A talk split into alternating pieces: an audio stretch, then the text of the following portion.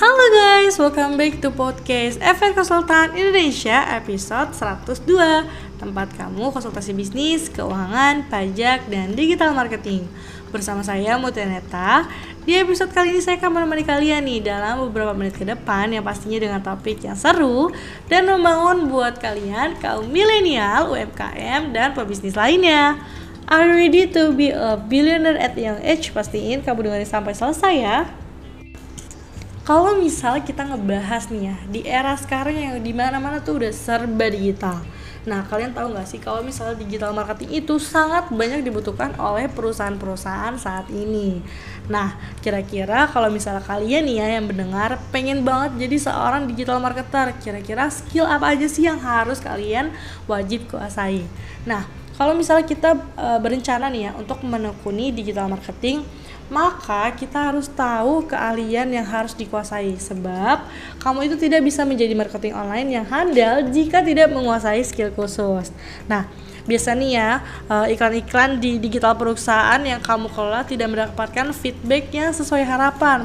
Maka nggak heran nih jika produk atau barang atau pasarnya juga tidak bisa diharapkan.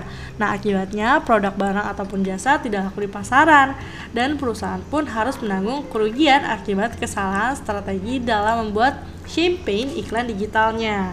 Nah, karena itu peran seorang mengelola iklan digital atau suatu perusahaan ini sangat penting.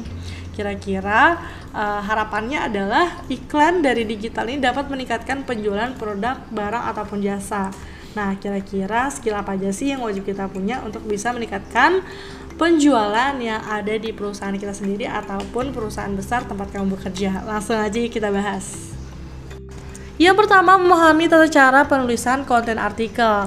Yang mana kita harus tahu nih gimana sih cara membuat konten artikel yang mudah dipahami oleh pembaca. Selain itu, penempatan kata kunci ataupun keyword juga berpengaruh pada konten artikel.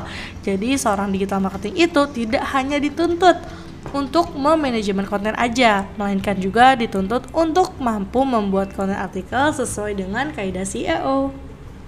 Keahlian berikutnya yang wajib kamu miliki adalah memahami konsep S E O. Nah, S E O atau biasa kita kenal dengan Search Engine Optimization adalah suatu penulisan konten artikel perusahaan yang bertujuan untuk meningkatkan traffic visitor. Nah, semakin banyak orang yang melihat konten artikel memiliki perusahaan, maka semakin tinggi pula peluang produk yang terjual. Nah, untuk itu kamu harus bisa memahami nih konsep dasar S E O agar konten artikel berada di halaman pertama mesin pencarian Google. Selanjutnya, menggunakan software analisis digital marketing. Nah, salah satunya adalah kita bisa menggunakan Google Analytics yang berfungsi mengetahui sejauh mana sih atensi pangsa pasar terhadap produk dari perusahaan, sehingga kamu dapat menentukan nih strategi apa sih yang cocok untuk produk yang kamu jual.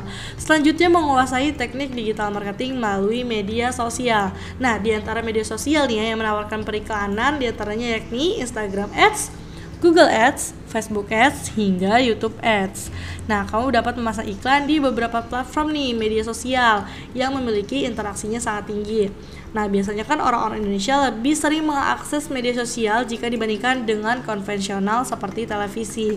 Nah, tetapi keberhasilan dalam iklan juga pada media sosial ini tergantung pada konten yang diproduksi. Jadi kamu harus membuat sebuah iklan digital untuk menarik minat konsumen agar mereka membaca dan melihat produk yang diiklankan melalui media sosial. Dan yang terakhir adalah menguasai manajemen iklan digital. Nah, keahlian ini adalah yang mana bisa memprediksi mendapat atensi dari konsumen. Selain itu, seorang digital marketer juga harus memanfaatkan momentum tertentu membuat iklan digital, sehingga iklan digital yang diunggah ke media sosial maupun konvensional dapat menjangkau pangsa pasar yang telah tertarget. Nah, gimana sekarang? Kalian sudah mau kan menjadi seorang digital marketer yang handal? Nah, coba kita pahami skill-skill berikut ini dan bisa kita bahas lagi di next episode ataupun di konten-konten kita di TikTok. Nah, thanks banget ya buat para Gen Z yang sudah mendengarkan hingga episode ini hingga terakhir.